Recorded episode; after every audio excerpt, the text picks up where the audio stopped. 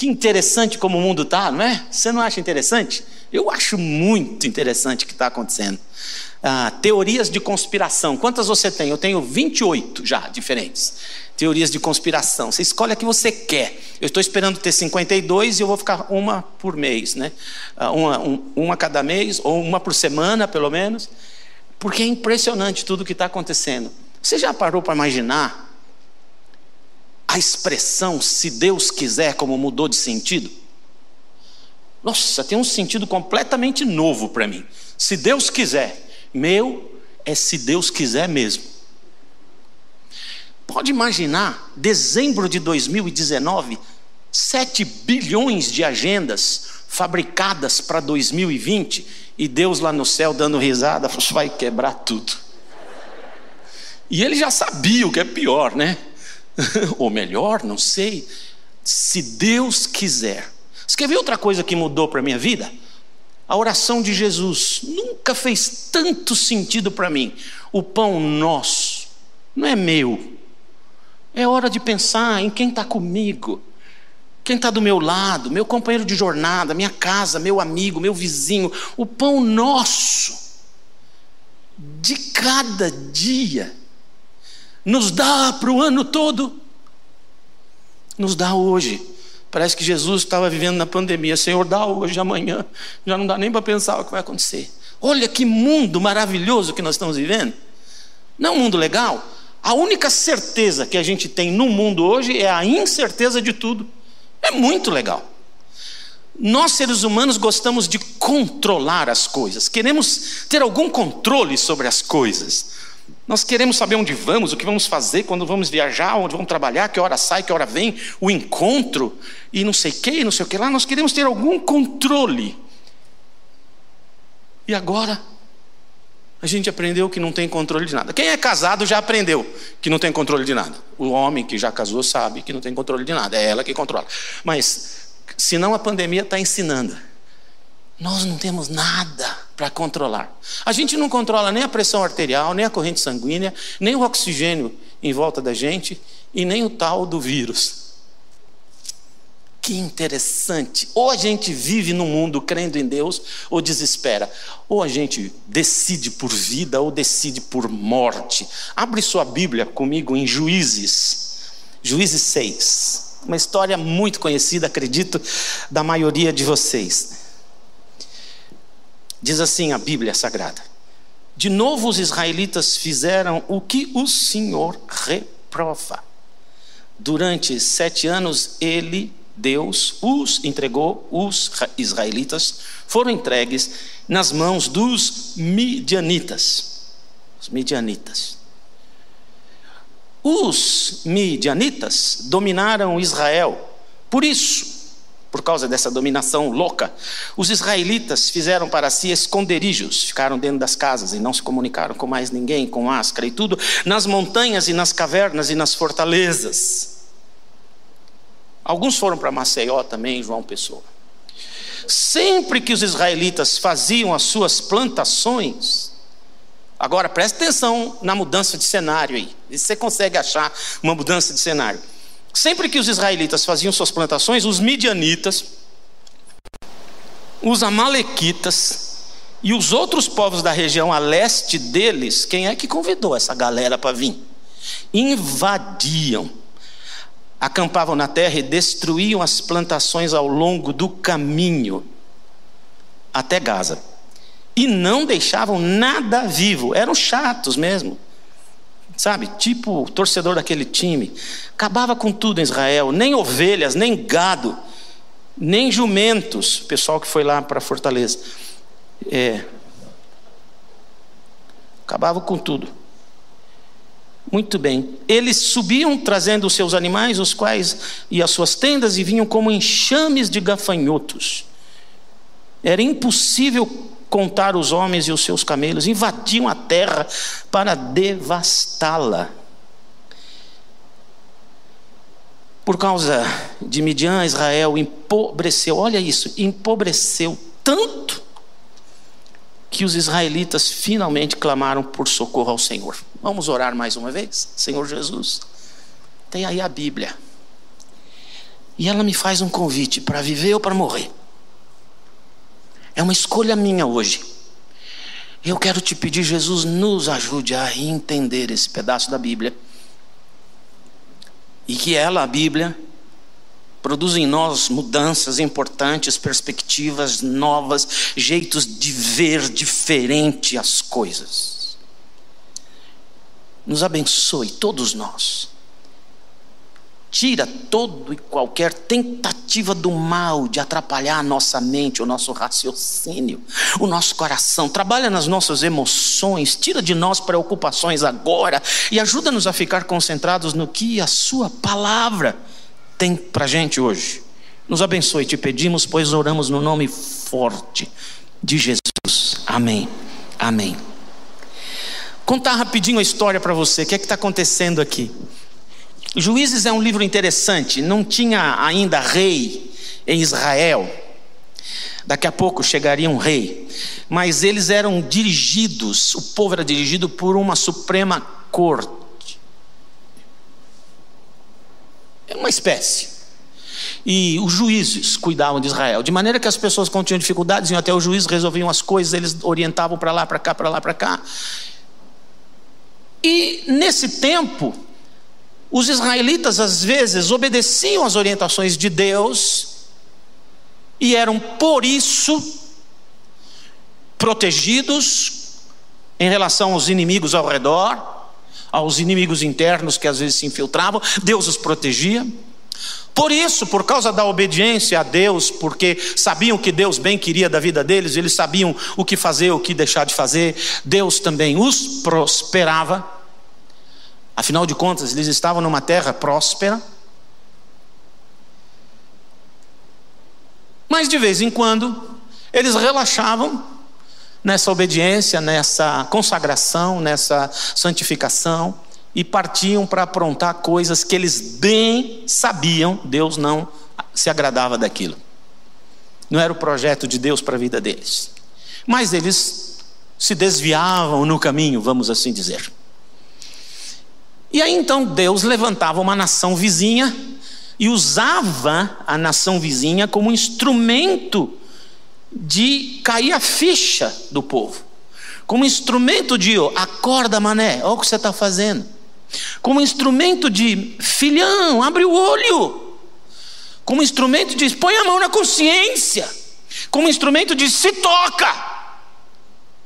E quando Deus levantava aquela nação inimiga, Deus o fazia na intenção de que os israelitas parassem para pensar: meu, que burrada! Se a gente obedece o Senhor, faz o que Ele deseja, se nós andamos nos caminhos do Senhor, Ele nos protege e nos prospera. E se a gente faz o contrário, o inimigo entra, arrebenta com a gente, é o que está acontecendo. Sete anos de pauleira. Mais ou menos o tempo que vai levar a quarentena. Ninguém vai falar, está amarrado, anula essa palavra. Gente, o que, que é sete? Sete é um número que vem depois do seis antes do oito, significa sete. Mas os israelitas gostam de dar símbolos aos números, não tem nenhuma magia nisso. Um é unidade, três, perfeição, sete, mais que perfeito, seis, imperfeição. Seis, seis, seis, imperfeito do imperfeito do imperfeito. Não tenta achar isso no chapéu do Papa nem no código de barras, vai perder tempo.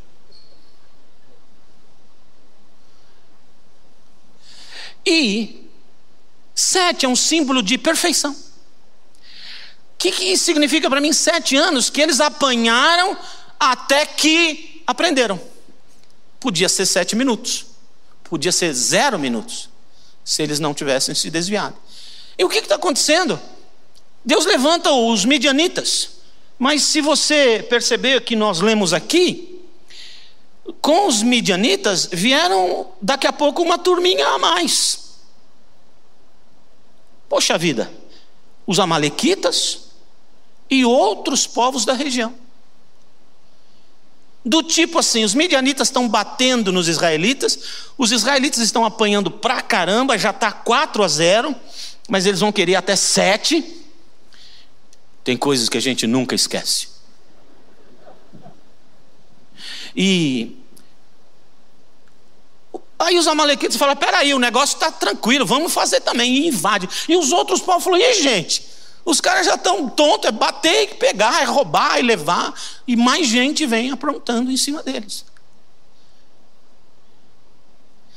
E em vez de eles chegarem rapidinho, rapidinho, no versículo 6, os israelitas, quando empobreceram, porque aí, quando está sem grana, a coisa dói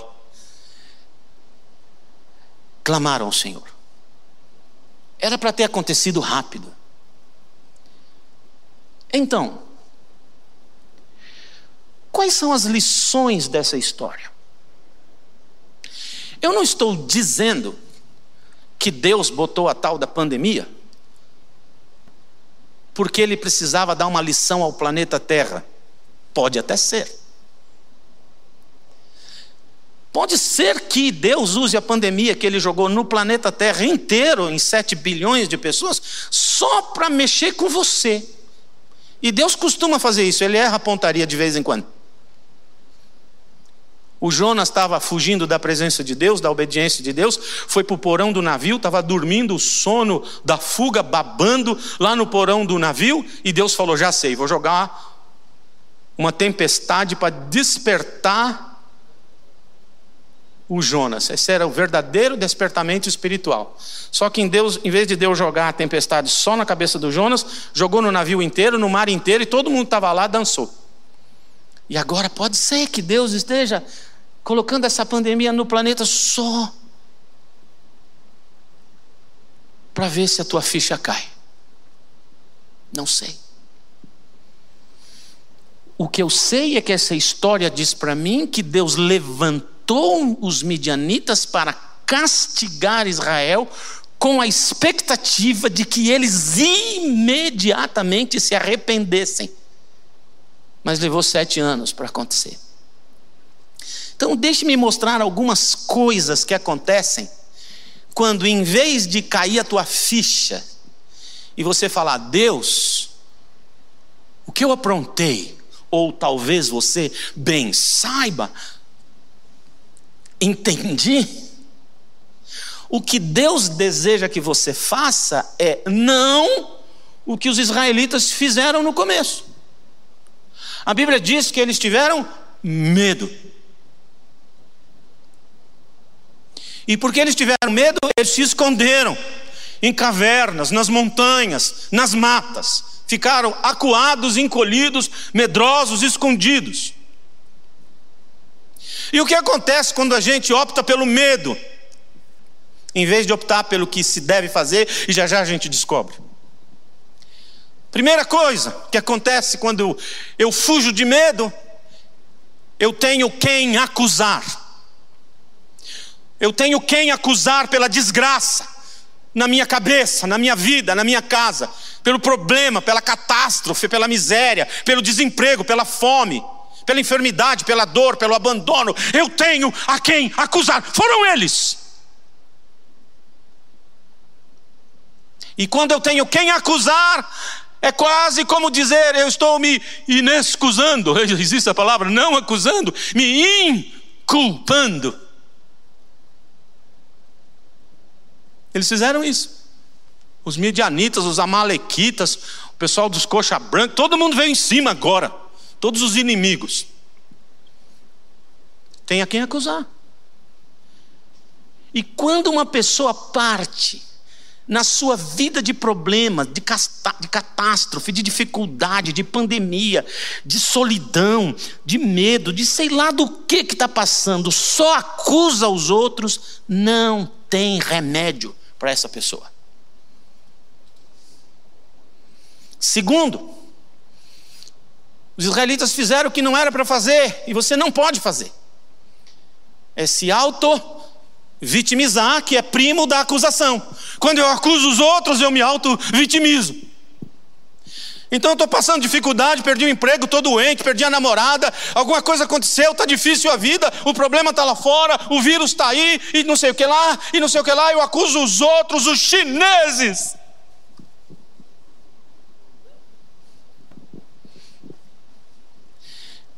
E me auto-vitimizo. O que aconteceu comigo? Cara. Conhece gente assim? Tem uns que são crônicos, né? O auto-vitimizado é incurável por qualquer pessoa de fora. Porque ele só sabe acusar e dizer tadinho de mim. O que, que é essa pessoa? É a pessoa que espera que outros resolvam a sua vida. É a pessoa que entrega as decisões importantes da sua vida a outras pessoas. É a pessoa que entrega o seu emocional a outras pessoas para eles decidirem sobre a sua vida. Não, para com isso. Medo é uma forma de fé. Medo é o exercício prático da fé no que vai dar de errado. Eu tenho medo que vai acontecer, se eu tenho fé nisso que vai acontecer de ruim. Se você não acredita nisso, olha o que está escrito em Provérbios. Diz assim em Provérbios capítulo 10, versículo 24: O que o ímpio teme, lhe acontecerá. Mas olha lá, o que os justos desejam, lhe será concedido. Provérbios diz: quando eu tenho fé naquela desgraça, ela vem. Parece que eu atraio, parece que eu viro imã. Sabe por quê? Porque na verdade o medroso se auto-sabota para que aquilo de fato aconteça. É uma espécie de fé.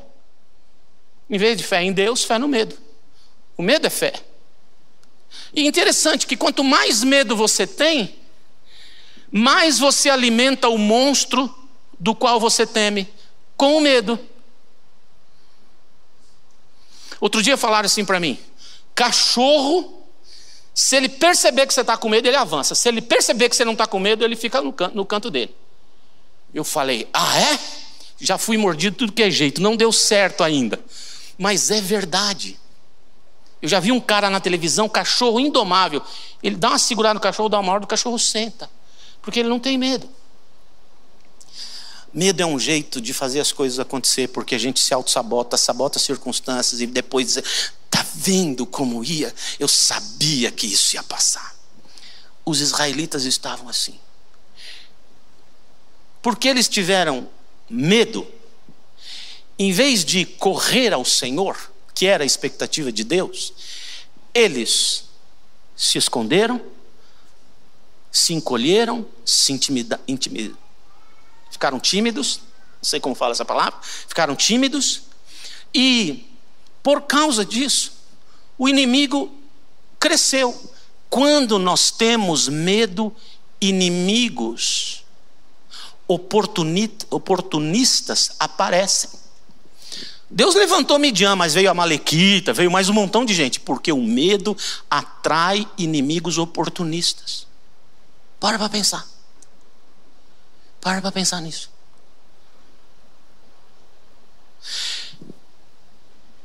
E finalmente, empobreceram porque o inimigo vinha, arrebentava com tudo. Vai começar um projeto, alguém puxa o tapete. Vai fazer uma coisa, alguém fez errado para você. Alguém traiu, alguém fraudou, alguém não sei o que. As coisas não andam, as coisas não andam, as coisas não andam. Assim estavam os israelitas. Por quê? Porque em vez deles fazerem o que Deus esperava que eles o fizessem, eles optaram por ter medo do que está lá fora. Eu não vim aqui pregar para você a pandemia não existe, o coronavírus não existe. De jeito nenhum. Existe, tome suas precauções, mas viva com sem medo.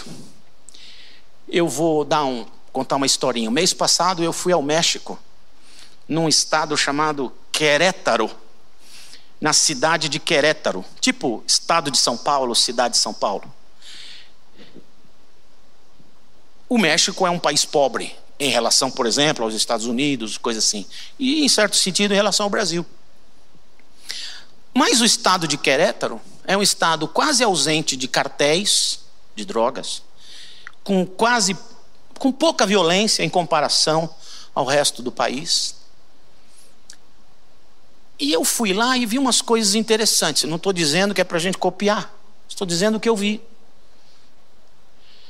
As pessoas de máscara, algumas de luvas, e eles fazendo lá o que fizeram aqui comigo a entrada.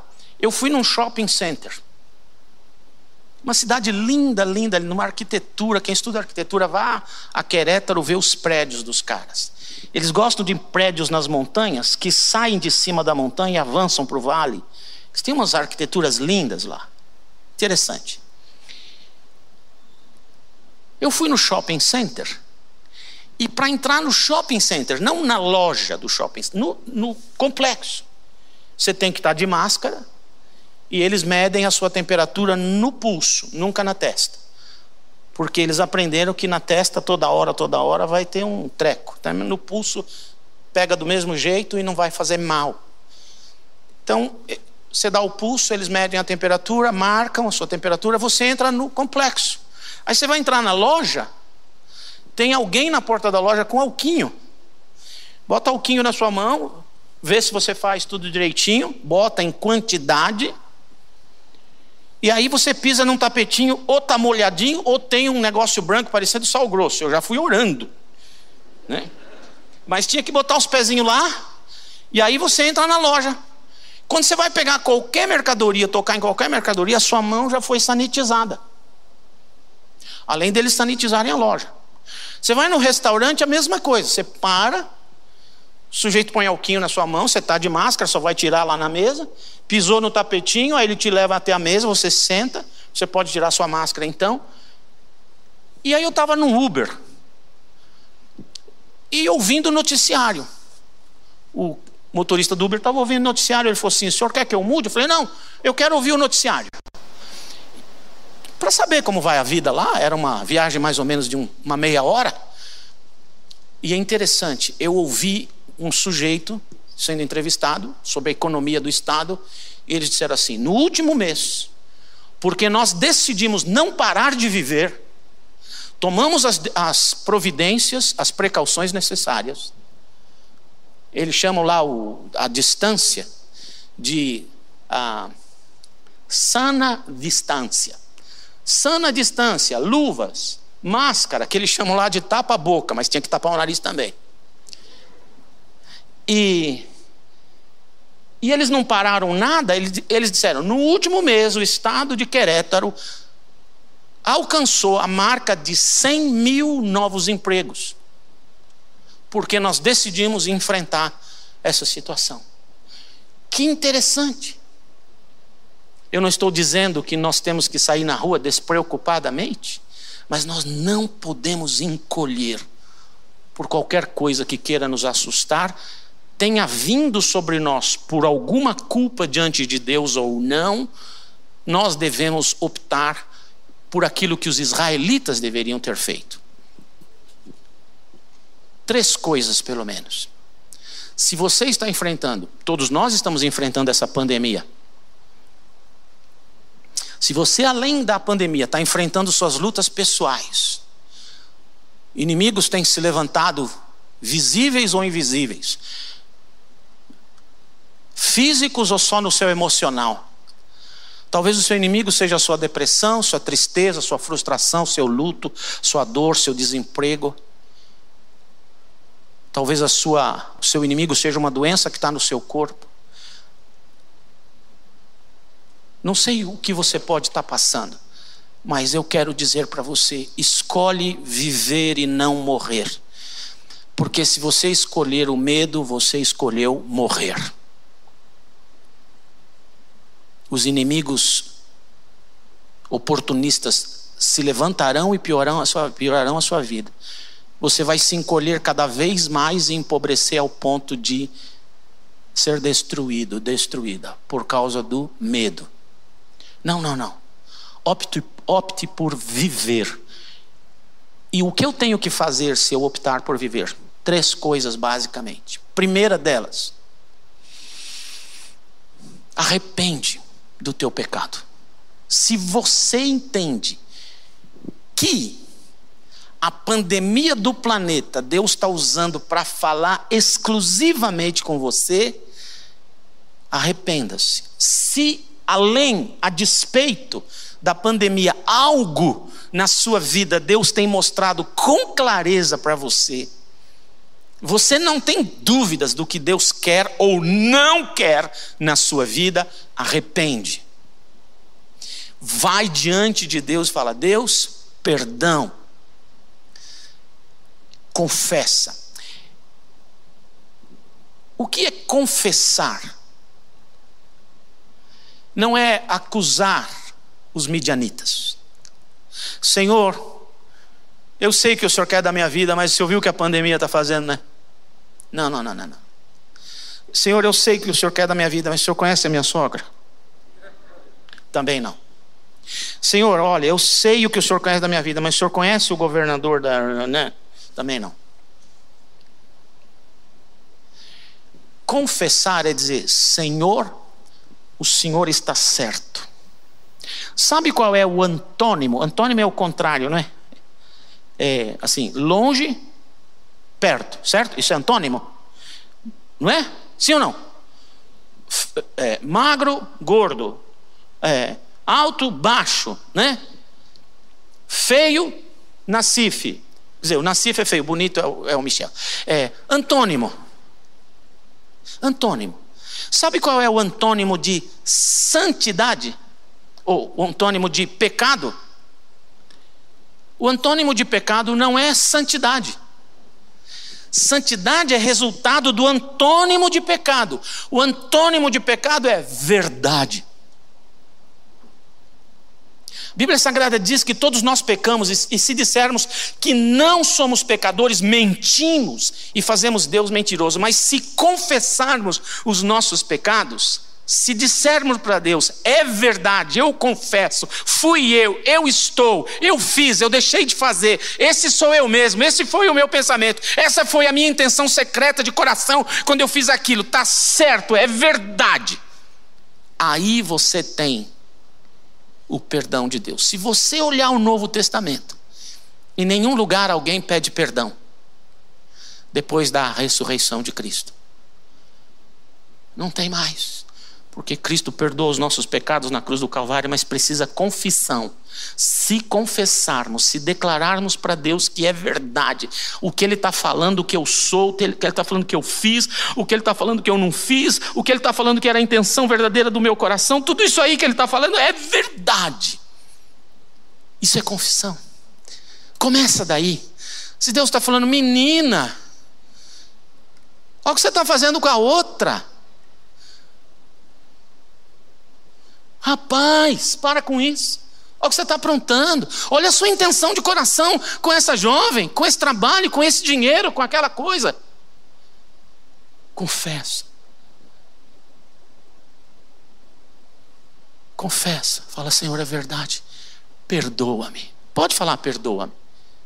Eu gosto de falar perdão. O Novo Testamento fala confessa, mas quando eu confesso, para mim já é dizer: está me perdoando, né, Deus? Obrigado porque aquele sangue que foi derramado na cruz, que serviu para minha salvação, serve para minha purificação diária. Quando eu confesso. Primeiro, confessa. Segundo, lembra dos milagres de Deus no passado de tua vida. Se você ler o texto todo, quando os, quando os israelitas vão clamar ao Senhor, o Senhor começa a falar com eles. E o Senhor vai dizer assim: vocês se esqueceram do que eu já fiz por vocês. Lembra que eu peguei a geração lá atrás, tirei do Egito com mão poderosa, eu realizei esse milagre, esse milagre, esse milagre, esse milagre, esse milagre, esse milagre, esse milagre opta por lembrar os feitos de Deus no passado da tua vida, no passado mais remoto da tua vida, do que ficar olhando para o problema que aconteceu agora e ter medo do problema imediato, em vez de colocar lembrança nos milagres de Deus na sua vida. Olha para trás, vê o que Deus fez, os milagres que Ele fez como Ele te salvou, como Ele te resgatou, como Ele escreveu o seu nome no livro da vida, como Ele já respondeu oração, como Ele já mexeu com você. Olha para o passado e vê o que Deus fez, em vez de olhar para o passado imediato ou presente, da situação ruim e ficar com medo, quando você olha quem é Deus, o que ele já fez, volta à fé. Volta à fé. E terceiro, o texto diz: o Senhor fala, lembra-te da minha palavra. Eu sou o teu Deus que te comprei, que te resgatei da escravidão do Egito. Eu sou teu Deus que te trouxe para este lugar. Eu sou teu Deus que tem a tua vida debaixo do controle. Eu sou teu Deus que antes mesmo que uma palavra venha à tua boca, eu já sei. Eu conheço todas as suas necessidades. Eu sou teu Pai. Sabe? Quando eu vejo a pandemia lá fora, eu tenho duas possibilidades: medo, que me leva à morte, fé, que me leva à vida.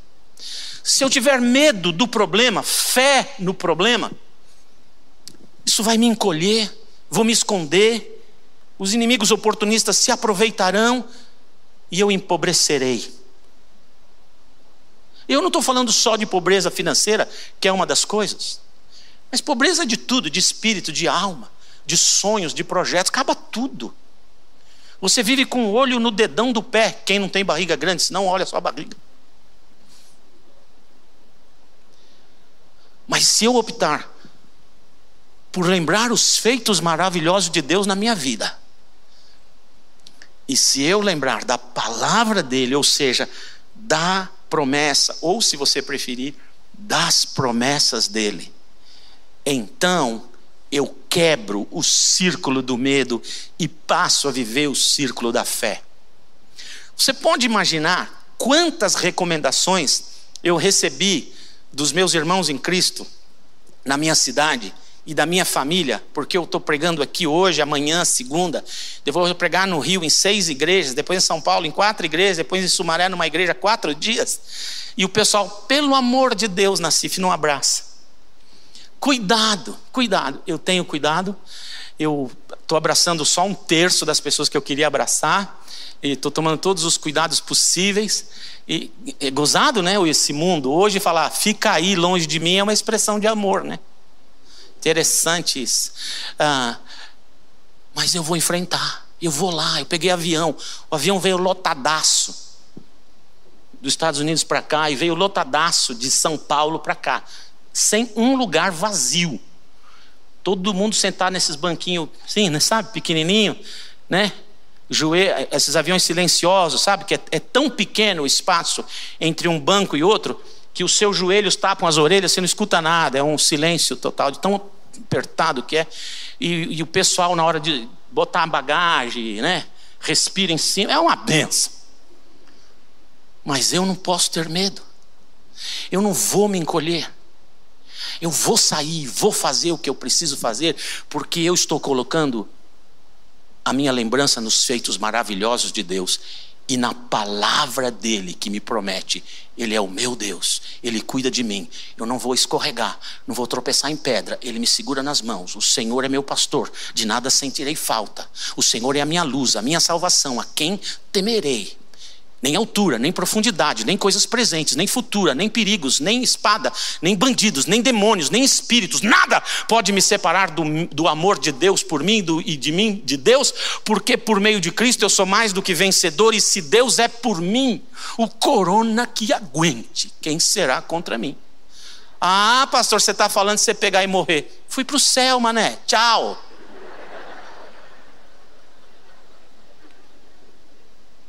Tem gente com medo de morrer, gente. Para com isso. Nós vamos morrer. Todos vocês vão morrer. Todos. Eu, você já notou? Não pode ter medo. Medo de morrer? Crê ou não crê?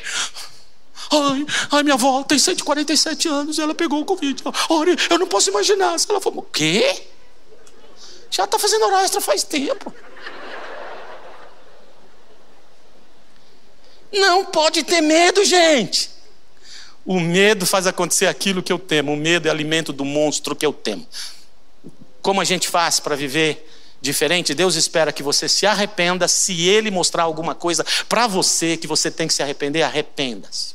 A pandemia acaba? Provavelmente não, mas você se levanta, a enfrenta e ganha dela. Procura colocar sua memória nas coisas maravilhosas que Deus já fez na sua vida. E Nunca se esqueça da palavra. Opte hoje. Eu vou ouvir o medo e o pânico em volta de mim, noticiários da esquerda e da direita. Eu vou dar ouvidos só para isso, ou eu vou dar ouvidos para a palavra do meu Deus. Toma as providências necessárias e de peito erguido, cara erguida, olhando para frente, sai, porque não tem midianita, amalequita, coxa branca, palmeirense que aguenta a gente quando a gente crê no Senhor.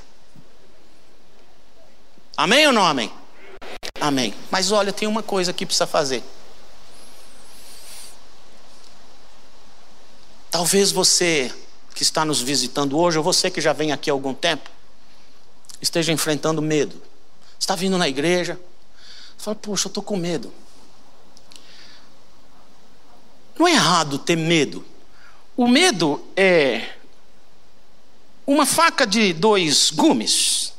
Ou ele alimenta o monstro, o qual você tanto teme, ou você, pela fé, transforma o medo no oxigênio da coragem. Porque a gente só precisa de coragem quando tem medo. Se não tem medo, não precisa coragem.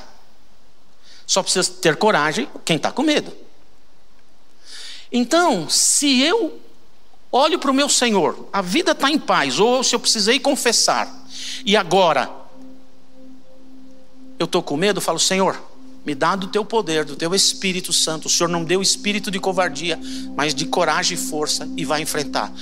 Mas se você nunca recebeu Jesus, se você nunca na sua vida disse, Senhor Jesus, eu sei que você morreu numa cruz por mim, eu já ouvi isso na igreja, já li isso, já assisti um filme, e eu creio nisso.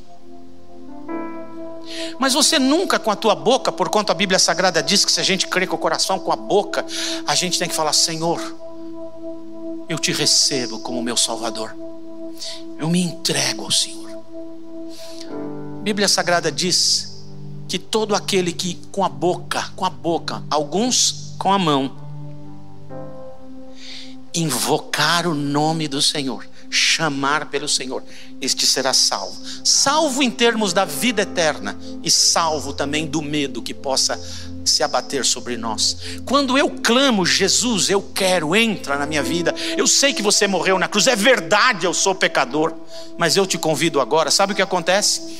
A Bíblia Sagrada diz, a Bíblia diz que o Espírito de Deus entra no seu coração e dá quatro coisas para você. Primeiro, perdoa todos os seus pecados.